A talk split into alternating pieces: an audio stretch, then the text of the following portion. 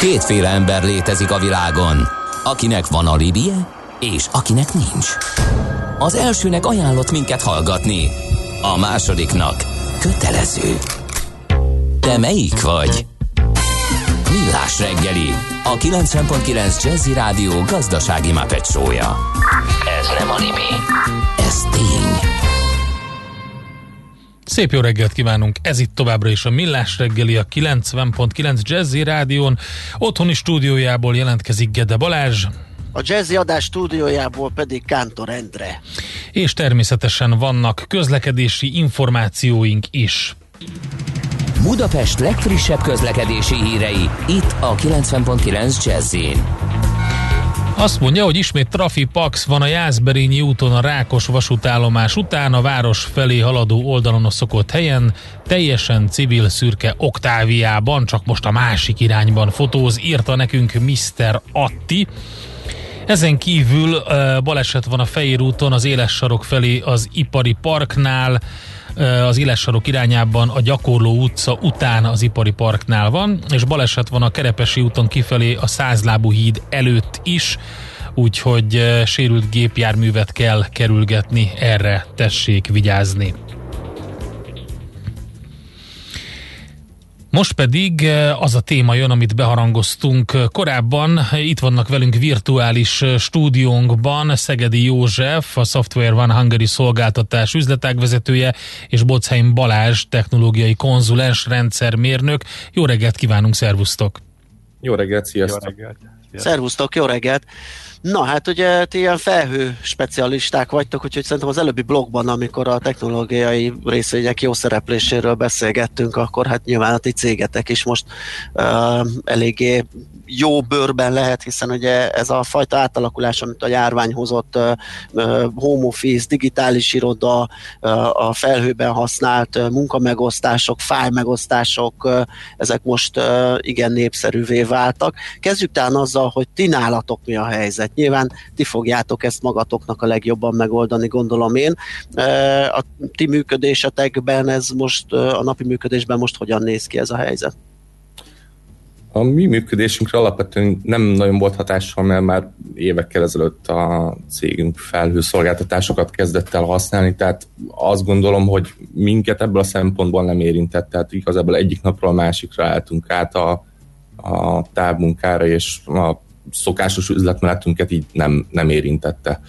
A, az ügyfelek oldalán viszont ha, ha az állapotot jellemezni kéne, akkor káosz, fejetlenség, pánik volt az, ami egész jól jellemezte azt az állapotot. Tehát lehet azt mondani, hogy a, a, a cégek egy kicsit elhúzták ezt a digitális átállást, kicsit itt tologatták, hogy persze meg kell csinálni, nyilván a munkaköröket, ahol lehet, azokat érdemes lehet kiszervezni home office-ba, majd megoldjuk, megcsináljuk, de most egyelőre így működünk, ez a kényelmes, és most egyszerre szakadt rájuk minden. Igen, szerintem a legtöbb cégnek azért már az IT stratégiájában a felhő vagy a, azzal kapcsolatos távmunka vagy flexibilitás elérés az, az, az, az tervek között volt, e, viszont nyilván különböző cégek különböző érettségi állapotban e, álltak neki ezeknek a feladatoknak, és, és valóban tehát nagyon kevés cég állt azon a szinten, hogy ezt mondjuk egyik napról a másikról megugorja, és igen, nekik a, a szokásos üzletmenetben ez igenis fájdalom volt, és, és nagyon gyorsan kellett reagálniuk erre az új kialakult helyzetre. És ugye itt nem effektíven nem a digitális irodáról beszélünk, hanem egy problémáról, a távmunka megoldása, hogy otthonról tudjanak dolgozni, el tudják kérni a, a központi fájrendszert, a levelezést, tudjanak kommunikálni a kollégáikkal, és tudják folytatni a munkájukat. Ráadásul ugye ez nem csak vas és szoftver kérdése, hanem a munkafolyamatoknak is ö, olyan szintű szervezése, hogy ö, hogy működjön az a bizonyos távmunka. Tehát az, az azért mást igényel, mint a, mint a benti ö, irodai jelenlét. Hát igen, meg itt alapvetően ugye most felrobbant az internet, és mindenki Zoomról, Teamsről, Hangoutsról, különböző uh, új szoftverekről beszél, szolgáltatásokról, és azon túl, hogy nem csak vas és szoftver, egy, egy nagyon fontos tényező is van a háttérben, pedig a felhasználó, a, aki, akit mm, lehetővé kell tenni ezeknek a technológiáknak a használatára. Tehát bevezetni ma egy ilyen rendszert, az főleg a felhőben nem egy, nem egy nagy uh, kihívás. Sokkal inkább az, hogy hogyan tanítják meg a felhasználókat, hogy hatékonyak legyenek, és, és valóban ki tudják használni. Ezeket Ez a... jó, amit mondasz a felhasználókról, mert nekem az a tapasztalatom, hogy nagyon-nagyon-nagyon nehezen tanulnak. Tehát, hogy is mondjam, ez nem teljesen igaz így, kicsit bontsuk szét, tehát, hogy Um, nagyon Most ragaszkodnak. stábtagokra gondolsz? Nem, nem, nem a stábtagokra gondoltam, hanem unblock, unblock tehát azt, én azt veszem észre, hogy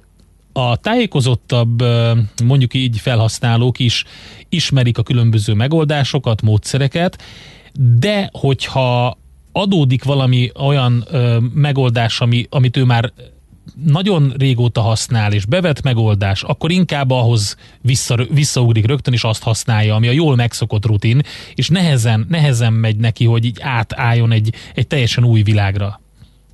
Igen, szerintem ezt valahogy úgy kell képzelni, szerintem mindenkinek volt már olyan élethelyzete, hogy az édesanyja, édesapja, a nagymamája felhívta, hogy e, valami problémája van a számítógéppel, vagy, vagy valamilyen új szoftvert elkezdett használni, és e, problémája, problémája akad. Ez ugyanezt történik meg a vállalatoknál, csak kicsit nagyban, és ugye több generáció dolgozhat egy cégnél, sokaknak egy, egy, egy sima verzióváltás is egy, egy új szoftverre óriási gondot okoz, mert megszokta, hogy azt a, azt a azt a folyamatot, amit ő, ő végez, vagy azt a munkát, amit végez, megszokta, hogy abban az alkalmazásban abban az ikkorra kattintva, hogy hatékonyan tud dolgozni, és ez holnaptól megváltozik, az, az, az neki nagyon nagy kihívás jelent, és ha erre nem kap megfelelő felkészítést, akkor, akkor ez egyrészt a felhasználó élményét, az egész felhőz való, vagy az új technológiához való hozzáállását is befolyásolja. Ti egyébként uh, ilyen komplett megoldás szállítók vagytok? Tehát ezt az emberi részt, meg ezt a nem tudom, ilyen kócsolás, vagy tréningezés részt is be tudjátok vállalni, vagy azt mondjátok itt a megoldást, ezt kell csinálni, ez a digitális iroda, vagy ez a távmunka, és akkor tessék, uh, lehet ugrani egy fejest a mélyvízbe. Nem, alapvetően itt a, a, az egyik leghosszabb folyamat a, a felkészülés. Tehát az, amit ma egyik napról a másik napra kellett megugrani a cégeknek, azt igazából sokszor hetekig, tehát a, a tervezési fázis az, az nagyon hosszú lehet. Akár csak arról beszélünk, hogy ugye egy, egy felhőbevezetés, egy digitális iroda kialakítás az nem egy nem feltétlenül egy IT projekt, az érintheti az egész vállalat működését, az, az mint pénzügyileg is egy nagy váltás, mert már nem beruház a cég, hanem előfizet ezekre a szolgáltatásokra, a felhasználó központúság az, az elengedhetetlen, tehát profilírozni kell a felhasználókat, meg kell érteni, hogy hogyan dolgoznak ma, és hogyan fognak dolgozni a jövőben. Tehát hogy ez, ezek a legkritikusabb részei, és maga a technológia bevezetése az már nem egy, nem egy olyan kritikus dolog. Ez, Ez egyébként cégméret vagy tevékenység függő volt, hogy ki, ö, ki tudta ezt jól megugrani? Most nyilván saját ügyfélkörben fogsz tudni esetleg tapasztalatokat mondani, ö, hogy ugye egy, adott, egy olyan pillanatban kell valamilyen változást hozni, valamilyen fejlesztést ö, hozni, még ha nem is beruházás, hanem, hanem ö, egy ilyen folyamatos költség vagy előfizetési díj igényes dolog, amikor a bevételei meg általában visszaestek, jobb esetben visszaestek a, a cégeknek, ha meg, nem megszűntek éppen. Hogy ez, ez, ez hogy lehetett összhangba hozni, vagy hogy, hogy sikerült ez? Érdekes, mert egyébként azt mondanám, hogy minél nagyobb vagy cég, annál nehezebben követi le a változásokat, de így a nagyvállalati ügyfeleinknél viszonylag ezt könnyedén megugrották. Tehát inkább ilyen, ilyen KKV szektorban, a KKV belül is a nagyobb, tehát inkább a középvállalati szektorban éreztük azt, hogy ezt nehezebben tudták lekezelni, ahol még mondjuk klasszikus földi rendszereket üzemeltettek. Nagyobb állatok talán ezt, ezt könnyebben ugrották meg, de Balázsnak is vannak erről történetei, talán ez is hozzá tud pár ilyen személyes történetet adni. Igen, amikor uh, egy közepes vagy nagyobb cég uh, kényszerült hirtelen távmunkára, akkor ott azért már elég jól elő voltak készítve az informatikai rendszerek, ugye én most mérnökként tudok ehhez hozzászólni, elég jól voltak készítve az informatikai rendszerek a távmunkás folyamatok bevezetésére. Egy-két dolgot kellett csak átgondolni, most abszolút technológiai szempontból, ilyenek az adattárolás, az informatikai biztonság, az adatmentések, a, az adathozzáférések szabályzása, és természetesen a kontroll. Ugye az nagyon fontos egy cég életében, hogy a felhasználók azok mindig pontosan azt csinálják, amit, amit csinálniuk kell. Tehát most mindegy, hogy bent ül az irodában, vagy, vagy otthonról dolgozik, azokkal az adatokkal tudjon dolgozni, azok az adatok azok biztonságban legyenek. Nagyon fontos, hogy megmaradjon a cégnek a zártsága. Tehát amikor arról beszélünk, hogy van egy, egy érzékeny cég, aki, aki nagyon vigyáz arra, hogy, hogy adatai ne kerüljenek ki az internetre és, és zártan működjön, amikor hirtelen távmunkára kényszerül, akkor ezeket a határokat ki kell tágítani, a hozzáférést kell adni a távolról olyan rendszerekhez is, amihez eddig mondjuk nem adott hozzáférést. Ilyenkor nagyon kell vigyázni arra, hogy az adatok azok, azok ne tudjanak kikerülni a biztonságos körön kívülre. Ezek a megoldások, ezek rendelkezésre állnak, egyébként mi is ilyen megoldásokat használunk, mi a Microsoft rendszereivel dolgozunk, egészen kifinomult megoldások léteznek. Egy picikét egy példát említve, még egészen odáig is el lehet menni, hogy egy, egy adat hozzáférését azt kizárólag egy személynek engedem meg, annak is csak, azt is csak akkor, hogyha tudja magát azonosítani egy biometrikus azonosítóval. Tehát egészen finom szabályzást lehet csinálni az adatok védelmével kapcsolatban. Ez azért fontos, amit mondasz, mert korábban, amikor felhő technológiáról beszélgettünk, és ez talán a, a, a korai szakaszára volt jellemző, de azért ez, fel, ez egy felfelbukkanó kérdés, az adatbiztonság kérdése, és sokszor lyukadtunk ki arra szakértőkkel, hogy ha valami hátráltatja a felhő technológia terjedését, akkor az a fajta bizalmatlanság vagy félelem, ami az adatbiztonság részét övezi ennek a területnek. Igen én egészen biztos vagyok benne, hogy ennek ma már technológiai, technológiai szempontból nincsen hátránya. Itt kizárólag arról van szó, hogy, hogy még a tudás hiányzik bizonyos cégeknél, ahhoz, hogy ezeket a nagyon fejlett technológiákat használják.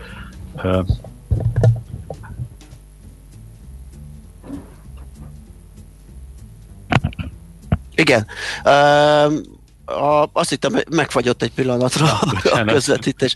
Um, mi, mi lesz ezután? Tehát ugye most az van, hogy az ügyfelek sebbel lobbal bevezették ezeket a felhő megoldásokat, tudnak zoomolni, tudnak egymással beszélni, meg tudják osztani a munkafolyamataikat. Ez nyilván egy ilyen, egy ilyen gyors kényszerhelyzet volt, ez sikerült megugrani. Mi a teendőjük ezután, vagy mi a következő lépés? Szerintem tudatosulni fog mindenkiben, hogy ez egy jó dolog, lehet így dolgozni, ki lehet hozzá alakítani a megfelelő folyamatokat, a biztonsággal sem lesz probléma, mert majd legfeljebb utólag kialakítják ezeket a folyamatokat és a biztonsági szabályzatokat ezek a cégek, de ahogy az előző riportban hallottuk, a technológiai fejlődés az nem áll meg. Óriási beruházásokat hajt végre, a Microsoft is újabb adatközpontokat épít. Egyébként itt szeretnék egy, egy apróságot megemlíteni, mi az a felhő? Bár ezt lehet, hogy sokan tudják, de sokszor nem teljesen tiszta a fogalom. Tehát a Földön magas biztonságú adatközpontok vannak Microsoftnak 58 régiójában, régiónként legalább két adatközpont, ezeket egy stadion méretű, nagyon-nagyon zárt adatközpontnak képzeljétek el.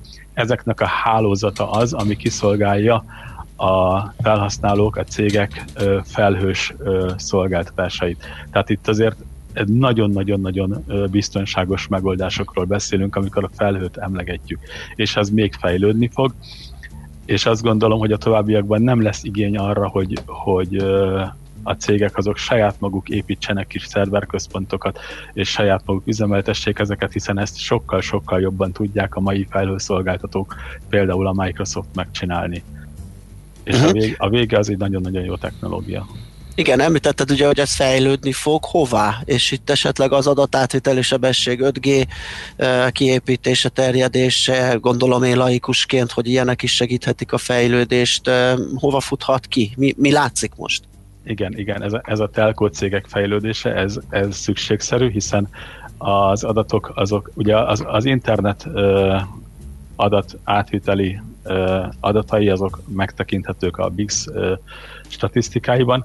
Ezek ha nem is megduplázódtak, de, de, de jelentősen emelkedtek most a távmunkás időszakban. A technológiai cégek és így a hálózati fejlesztések azok mindenképpen fejlődni fognak a továbbiakban, de a lényeg az adatközpontok fejlődése. és itt nagyon fontos egyébként, hogy a nagy, nagy és megbízható cégek fognak előtérbe kerülni. Ugye a távok, távoktatás és távmunka tekintetében most van egy nagyon népszerű rendszer, amit sokan használnak, Z betűvel kezdődik, és ha annak a cégnek megnézzük a technológiai hátterét, lehet, hogy nem annyira erős, mint a, a, a többiek, a nagyobbak. Tehát, hogy itt azért figyelni kell sok mindenre. A kollégám erről többet tud egyébként mondani, hogy, hogy itt én, milyen, milyen én még ahhoz szólnék hozzá, én kicsit pessimistább vagyok a, a, a cégekkel kapcsolatban. Szerintem nagyon sok cég rosszul élte meg ezt a, ezt a nagy változást, és emiatt a rossz szájíz miatt, amikor visszatérnek a normál üzletmenetbe, akkor, akkor megpróbálják visszaállítani azt a rendet, ami akkor volt. Lehet, hogy el fognak gondolkodni azon, hogy igen, egyébként sok szempontból ez egy, ez egy működő dolog volt, és, és elkezdenek tervezni ilyen technológiák bevezetésével, de én azt gondolom, hogy sok cég inkább vissza fog állni arra az állapotra, ami, ami jól jellemezte a koronavírus. Ez nagyon érdekes, amit mondasz, mert már ingatlan szakértőkkel beszélgetve is már nem egy esetben azt a kérdést feszegettük, hogy például az irodaház fejlesztők, irodaház bérbeadók kerülhetnek bajba azáltal, hogy most a jó gyakorlatok megszületnek, megkedvelik a cégek, látják, hogy így is van élet, és esetleg költséghatékonyabbá teszik a működésüket azáltal, hogy kisebb irodaterületeket bérelnek. Tehát ez, ez azt vetíteni előre, hogy ezek megmaradnak a jövőben is, ezek a gyakorlatok. Részben. Egyébként évek között tehát van nagyvállalati ügyfelünk, aki több ezer dolgozóval már nagyon régóta bevezette azt, hogy gyakorlatilag szabadrablás van, és aki bemegy, pont le tud ülni, akkor leül, és szinte kötelezik a home office-ra, tehát heti egyszer-kétszer már home office-ba kell lennie, mert egyszerűen nem fog tudni leülni, mert optimalizált a, a, az iroda méretén.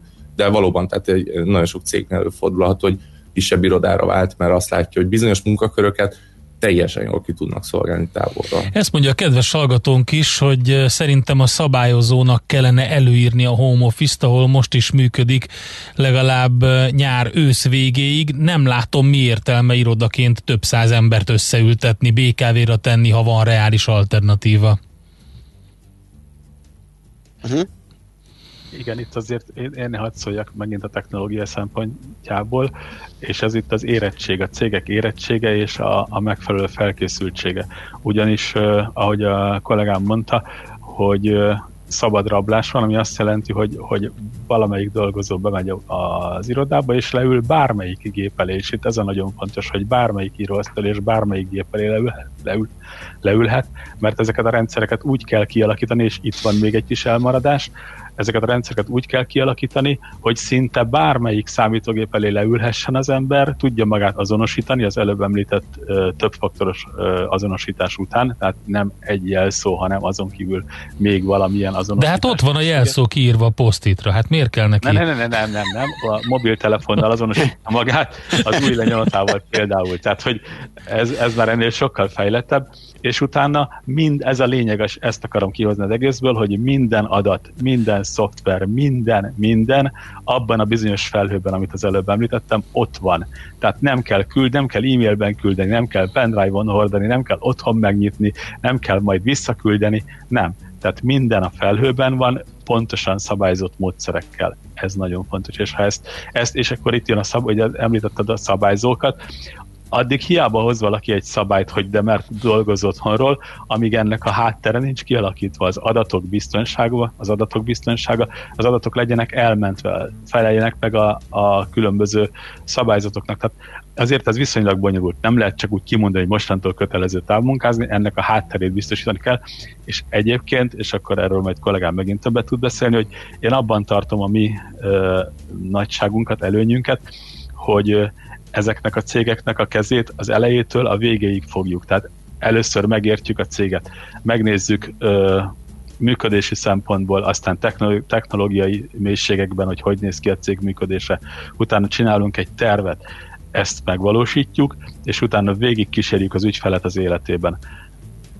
Mhm. Mondom, uh-huh. kollégám erről többet és szebben tud beszélni, de itt fontos a technológiai háttér, ezt meg kell csinálni. Én, én, én megint egy pessimista dologgal jönnék, úgy néz ki, én ezek a rozsarú.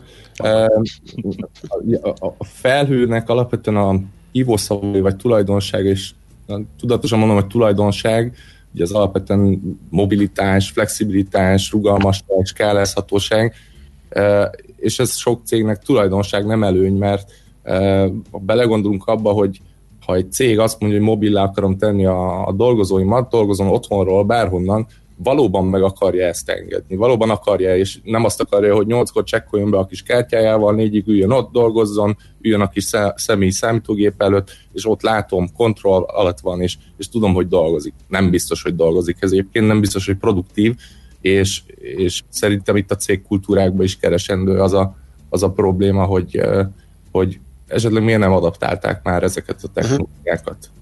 Egy utolsó kérdés, még már elszaladt az időnk, az érdekelne még, hogy hogy állunk most ezzel. Tehát lement a nagy roham, és uh, akinek kellett, akinek muszáj volt, az meg, megugrotta ezt, és már, már túl van ezen, vagy éppen zajlik, vagy már lecsengett ez a, ez a um, otthoni irodába, távmunkába költöztetése a, a lehetséges munkaköröknek és munkavállalóknak? Még, még sokan kilódnak, tehát ahogy, ahogy Balázs is mondta, ez egy folyamat, ez, ez nem áll meg. Tehát a, a felhő technológiák azért azt tudni kell, hogy a, némileg a kontrollt elveszik ezeket a, ezek a felhő szolgáltatók. Tehát, hogy ahogy jönnek a változások, és ez az IT-nak egy másik fontos terület a change management, ezek a funkciók jönni fognak, ezeket a funkciókat adaptálni kell, megváltozhat akár a felhasználói felület, új funkciók jönnek, amiket folyamatosan meg kell vizsgálni, meg kell nézni, hogyan érinti a céget, esetleg tudja hasznosítani azt az új funkciót, tehát úgy gondolom, aki belép ebbe a, erre a területre, annak, annak teljesen megváltozik az élete, és egy szinte új új munkahelyek teremtődnek a, a, akár az IT-n belül is, vagy az üzleti területeken, akik ezeket fontosan revizionálják és vizsgálják, és nyilván ezeket a funkciókat értékként csatarendbe állítják a, a cég szolgálatára. Világos.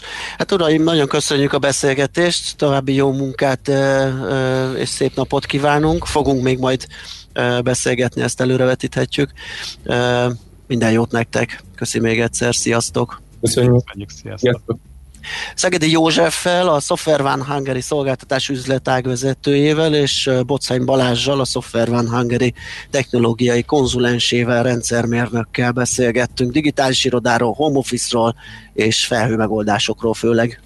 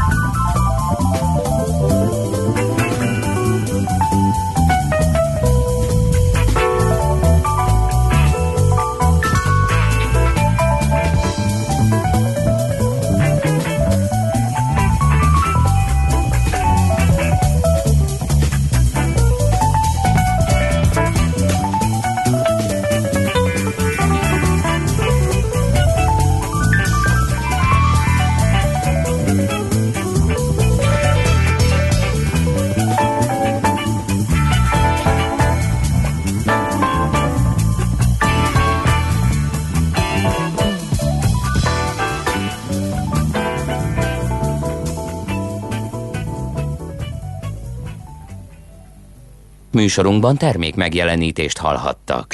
A lakosság nagy része heveny mobilózisban szenved. A statisztikák szerint egyre terjednek az okostelefonok. A magyarok 70%-a már ilyet használ. Mobilózis. A millás reggeli mobilos rovata heti dózisokban hallható minden szerdán 3.49-től. Hogy le nem erőj. A rovat támogatója a Bravofon Kft. A mobil nagyker. Rövid hírek a 90.9 Jazzin. Újabb 39 magyar állampolgárnál mutatták ki a fertőzést, közülük 18-an Zala megyeiek, 10 Budapest és 3 Pest megyei van közöttük. Meghalt 6 idős krónikus beteg, az aktív fertőzöttek száma 1775-re csökkent. Mától letölthető a vírus radar mobiltelefonos alkalmazás. Az applikáció tömeges használatának köszönhetően az azonosított fertőzöttről majd megmondható, hogy a megelőző két hétben kikhez volt közel, két méteres távolságon belül legalább 20 percig. Ha van államilag támogatott nyugdíjcélú megtakarításunk, vissza lehet igényelni a pénzt. A portfólió ír arról, hogy nem jár automatikusan a 20%-os a tavalyi befizetésünkkel arányos jóváírás, hanem adóbevallásunkban kell azt visszaigényelnünk, amelyet május 20-áig kell leadnunk. Az SZIA bevallás kapcsán egyébként még bárkinek van lehetősége arra, hogy az elektronikus megoldás helyett akár papír alapon küldje be a bevallását, és rendelkezzen adója 1 plusz 1 százalékáról. Napos és felhős időszakok váltják ma egymást, csapadék eleinte csak délen lehet, de este már mindenütt előfordulhat eső. Megélénkül a szél, délután 20 fok valószínű. A hírszerkesztőt Czoller Andrát hallották, friss hírek pedig legközelebb fél óra múlva. Budapest legfrissebb közlekedési hírei, itt a 90.9 jazz a fővárosban balesetben sérült gépjárműveket kell kerülgetni a Kerepesi úton kifelé a Százlábú híd előtt. Továbbá baleset történt a Fehér úton az éles sorok irányában a Gyakorló utca után az Ipari Parknál. Akadozik a haladás a Terész úton a nyugati tér irányában, a Soroksári úton befelé a Kvassai Jenő út közelében, illetve a Kerepesi úton befelé a Fogarasi út előtt. Erős a forgalom az M3-as autópálya bevezető szakaszán a kacsó úti felüljáró előtt, a Gyáli úton a Könyves Kálmán körút előtt, a Rákóczi úton szintén befelé a Blahalújza tér előtt, valamint a Hungária körgyűrűn szakaszonként. A 15. kerületben a Gábor Áron utcában a Szerencs utca előtt mától lezárták a félútpályát és parkolási tilalmat vezettek be karbantartás miatt. Az Erzsébet híd Pesti hídfőjénél a március 15-e téri fel és lehajtóban útszűkületre számítsanak távhővezeték javítása miatt. Lezárták a 14. kerületben a Csömöri úti felüljárót felújítás miatt a gyalogos forgalom előtt is. A hídon félpályán csak a BKK járatai hajthatnak át. A járványveszély miatt a BKK járatain kizárólag maszkban, illetve kendővel vagy sállal fedett arccal lehet utazni. Nemesszegi Dániel BKK Info. A hírek után már is folytatódik a millás reggeli. Itt a 90.9 jazz Következő műsorunkban termék megjelenítést hallhatnak. Aranyköpés a millás reggeliben. Mindenre van egy idézetünk. Ez megspórolja az eredeti gondolatokat. De nem mind arany, ami fényli. Lehet kedvező körülmények közt gyémánt is. Na hát kérlek szépen Kürti Miklósra már emlékeztünk, 1908-ban ezen a napon született a magyar származású magyar, de, de Nagy-Britanniában híressé vált kémikus, fizikus kutató, és ugye az alacsony hőmérsékleteknek a kutatója volt ő, de annyit kevesebben tudják szerintem, hogy amikor nyugdíjba ment, akkor utána szenvedélyének hódolt, és a gasztronómiának a főzési eh, kedvének eh, kezdett el élni, és ő lett a molekuláris gasztronómia egyik úttörője. Nagyon vicceset mondott, eh, a következőt úgy gondolom, civilizációnkra nézve szomorú, hogy míg meg tudjuk mérni, és meg is mérjük a Vénusz légkörének hőmérsékletét, addig fogalmunk sincs, mi megy végbe a szuflé belsejében. Szomorú, hogy ma többet tudunk a csillagok belső hőmérsékletéről, mint egy rizs felfújt belső hőmérsékletéről. 1908-ban született tehát Kürti Miklós, eh, neki tisztelektünk ezzel a mondással. Aranyköpés hangzott el a millás reggeliben. Ne feledd, tanulni ezüst, megjegyezni arany. A műszer neked egy fal, a sebesség egy váltó, a garázs egy szentély, Zavar, ha valaki elbetűvel mondja a rükvercet? Mindent akarsz tudni az autók világából? Akkor neked való a millás reggeli autós rovata. Futómű. Autóipari hírek, eladások, új modellek, autós élet. Kressz. Itt is van már virtuális stúdiónkban Várkonyi Gábor autós szakértő. Jó reggelt, szervusz! Jó reggelt, sziasztok! És hát egy érdekes téma, a BMW Toyota hidrogén stratégiája ö, került terítékre, tegnap volt az online sajtótájékoztató, ahol te ott voltál, gondolom ez nem annyira kellemes, mint Ibizára repülni, és különböző szufléken, omletteken elmélkedve, csámcsogva beszélgetni a mérnökökkel. Hát az mindenféleképpen izgalmasabb, már csak azért is, mert ott olyankor mindenféle metakommunikáció megfigyelésével uh-huh. Én is ezt azért mondanám. tudsz alkotni egy képet magadban arról, hogy mennyire hisznek abban, amit éppen el kell mondaniuk, és hát néha érzed azt, hogy teljesen meg vannak győzve arról, amiről neked kell beszéljenek, néha meg azt érzed, hogy hát nyilván itt némiképpen megy a marketing kötelező átadása az újságírók felé, hogy, hogy képviseltessék a hivatalos vonalát az autós cégnek, de ez esetben itt egy picit másról volt szó, ugyanis ugye a hidrogén stratégia, vagy hát az, hogy a hidrogén egy lehetséges hajtási formája lesz a jövőben az autóknak, az, az szerintem egy viszonylag komoly összegű fogadás a Toyota meg a BMW részéről, aminek a kimenetele nem teljesen egyértelmű eléggé megoszlanak a vélemények azzal kapcsolatosan, hogy ennek az egész rendszernek a, a hatékonysága az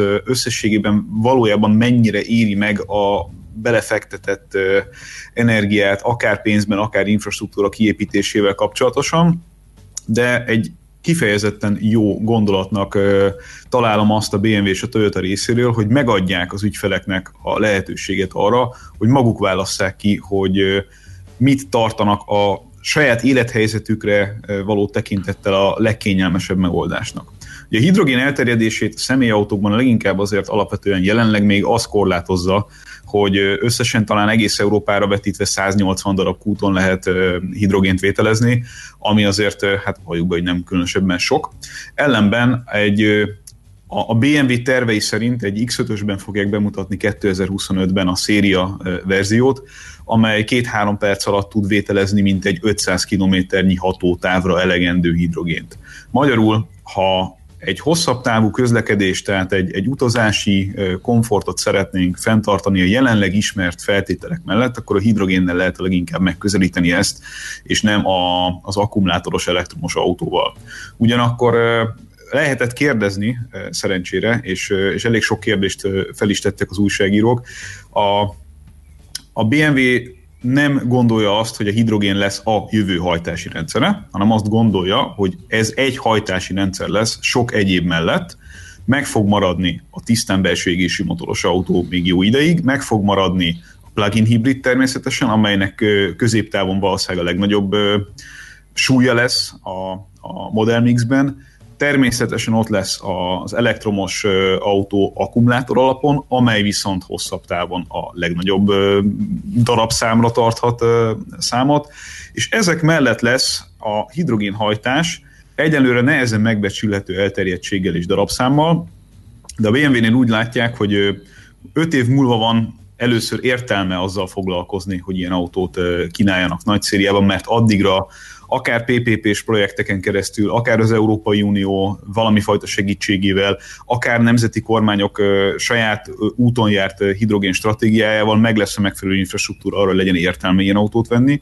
és a következő évtizedtől meg már bőségesen lesz szerintük kereslet arra, hogy a nagyobb autókban megtalálható legyen ez a jellegű technika. Kisebb autókban nem számolnak ezzel, tehát a, a kisebb autók, vagy a kisebb méretű autók azok alapvetően azért a jövőben a figyelem szempontjából teljes mértékben az akkumulátoros elektromos autókra fognak koncentrálódni. Gábor, figyelj De... csak, mekkora a maximum range, amit el lehet érni egy hidrogénhajtással? Mert azt az 500 kilométert mondta, de ezt viszonylag gyorsan magához tudja venni ez a prototípus jármű, vagy, vagy nem tudom, ez a, amit mondtál. Nem, ez egy, ez egy széria, széria. Uh, uh-huh. Oké, okay, de, de hogy, hogy én azon gondolkodom, hogy, hogy alapvetően ez a hidrogén meghajtás, akkor az ilyen hosszú távú fuvarozásra lehet egy tökéletesen jó megoldás.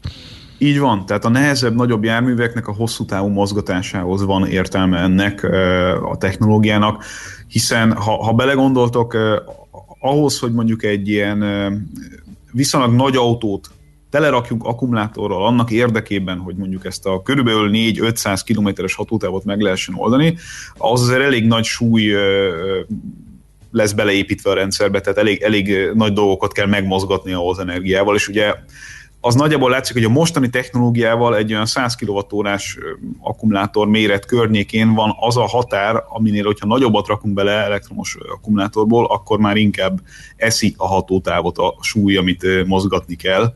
És ehelyett viszont ugye hidrogén tartályokat belerakni egy autóba, az egy egyszerűbb megoldás a hosszabb távra, ezért is van az egyébként, hogy tankerhajóktól kezdve a, a, a nagy kamionokon át egy csomó olyan dologban kísérleteznek ilyen jellegű meghajtások meghonosításával, mert, mármint hidrogénnel, mert hogy ez ebben a formátumban egy egyszerűbben kezelhető történet. Nyilván az, hogy mekkora hatótávot tud ez összességében majd, ez, ez attól függ, hogy mennyi hidrogén tud magához venni, de hogyha két-három perc alatt meg tudod oldani azt, hogy további 5-600 kilométert adott esetben meg tudjál tenni, akkor ez alapvetően szerintem elég lesz.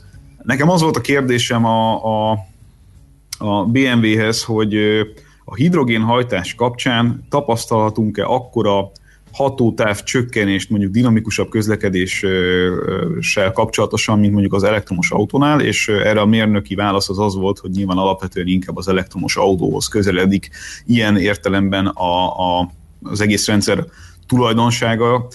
Ugyanakkor azt nagyon sokszor kiemelték, hogy a hidrogénhajtás kapcsán viszont nincsen nagy hatása a hőmérsékletnek és, a, és mondjuk az évszakoknak, tehát ahogy, ahogy mondjuk a téli hónapokban tapasztalható hatótáv csökkenés egy elektromos autónál az akkumulátoroknak a, a sajátosságai miatt, ez a hátrány, ez a hidrogénhajtás esetében teljes mértékben elmarad. Oké, okay, vissza fogunk térni erre, és akkor kicsit jobban kivesézzük ezt a témát, mert sok-sok kérdést vetett fel bennem is, úgyhogy amikor legközelebb itt a stúdióban, akkor ezzel foglalkozunk. Köszi szépen, tök érdekes Köszönöm volt. szépen. Várkonyi, Gábor, szia, szia! Várkonyi Gábor autós szakértővel beszélgettünk a BMW Toyota hidrogén stratégiájáról. Tegnap volt erről egy sajtótájékoztató, ennek az eredményeiről beszélt Gábor. Most lefarkolunk, de Gint indexelünk és kanyarodunk, előzünk és tolatunk a Millás reggeli autós rovatában. Futómű a világ négy keréken.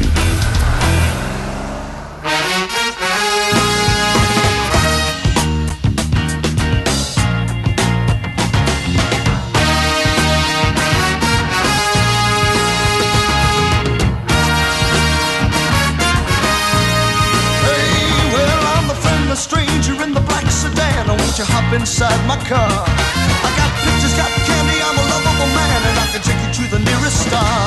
I'm your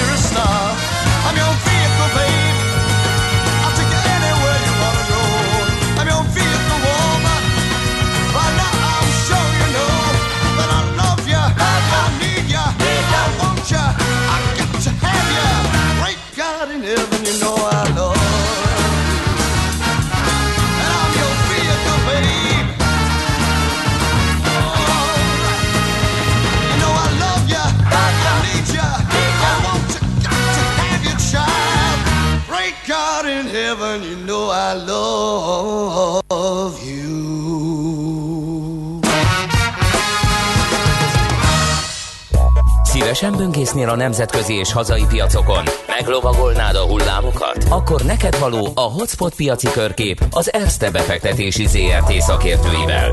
Gyors jelentések, gazdasági mutatók, események. Nálunk mindent megtalálsz szakértőink tolmácsolásában.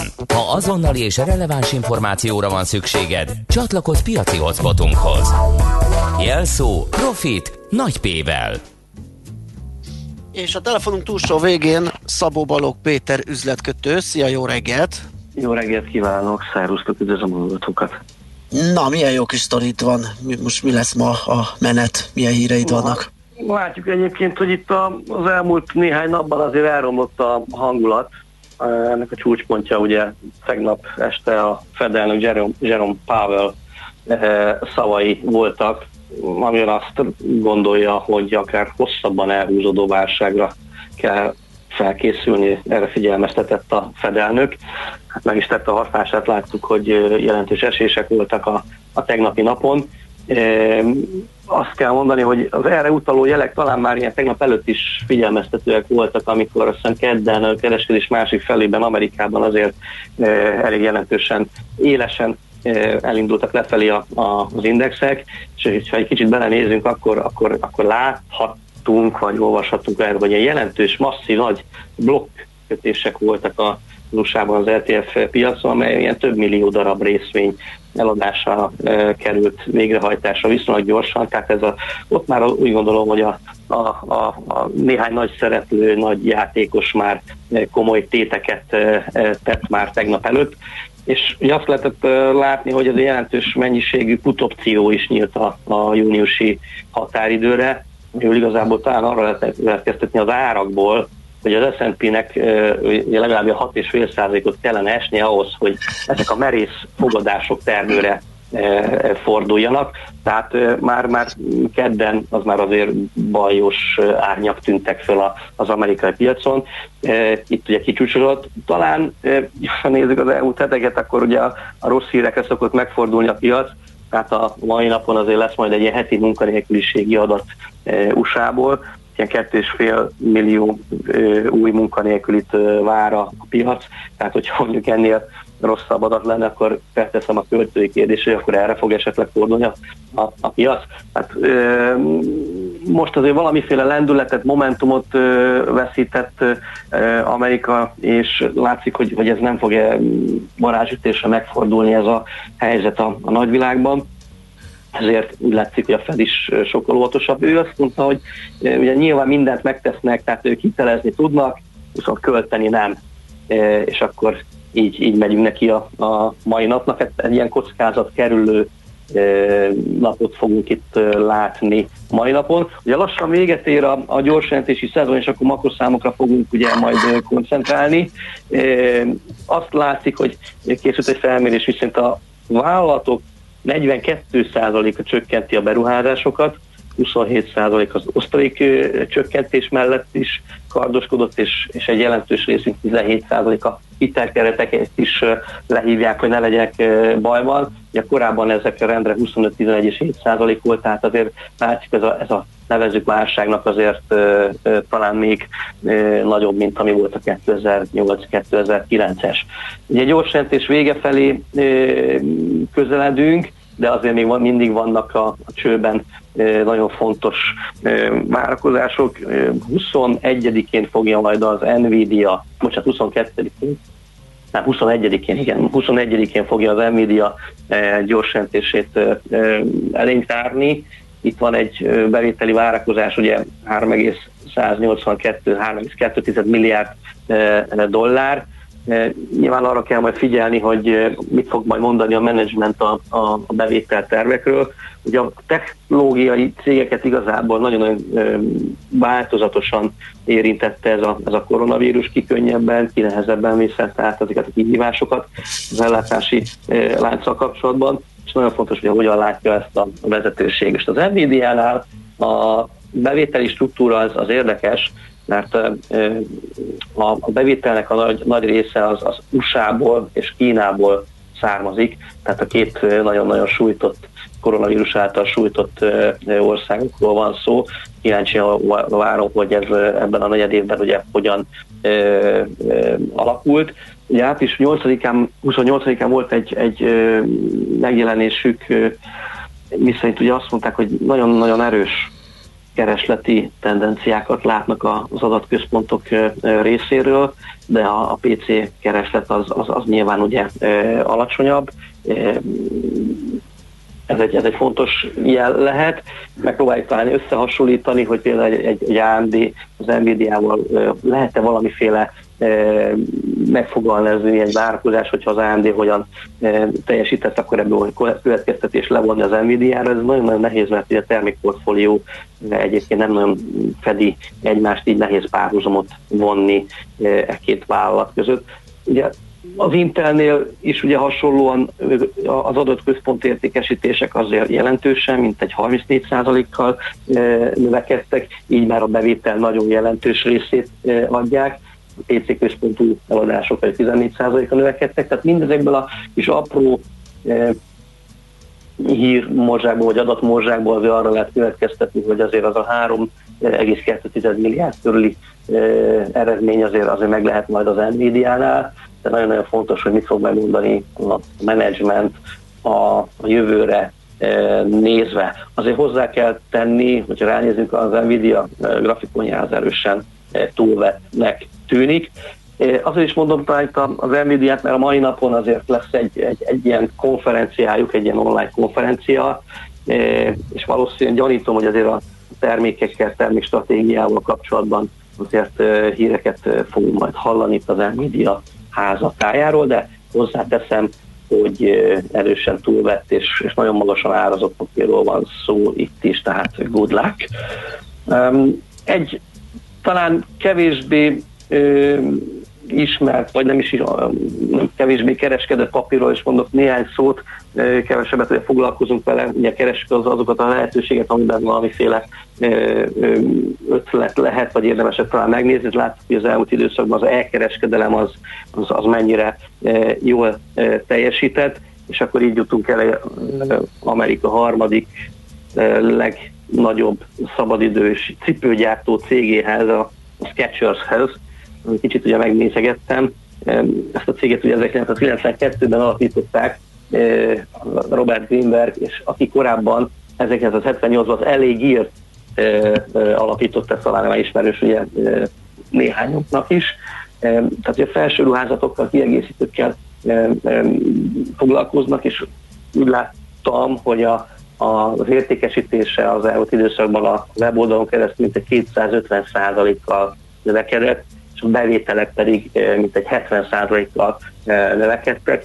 Egészen erős tőkehelyzettel rendelkezik a vállalat, hiszen ugye, mint egy 930 millió dollár készpénzzel, 2,8 milliárd dollár forgóeszközzel, és ugye a rövid lejáratú kötelezettségük mindösszesen 1,2 milliárd 2019 végén, tehát egy egészen jó tőkehelyzetben lévő vállalatról van szó, itt a változó költség azért az, az, az magas, itt a reklámra e, gondolok, e, ugye elővigyázatosságból le is hívott mint egy 500 millió e, dollár a hitelkeretet.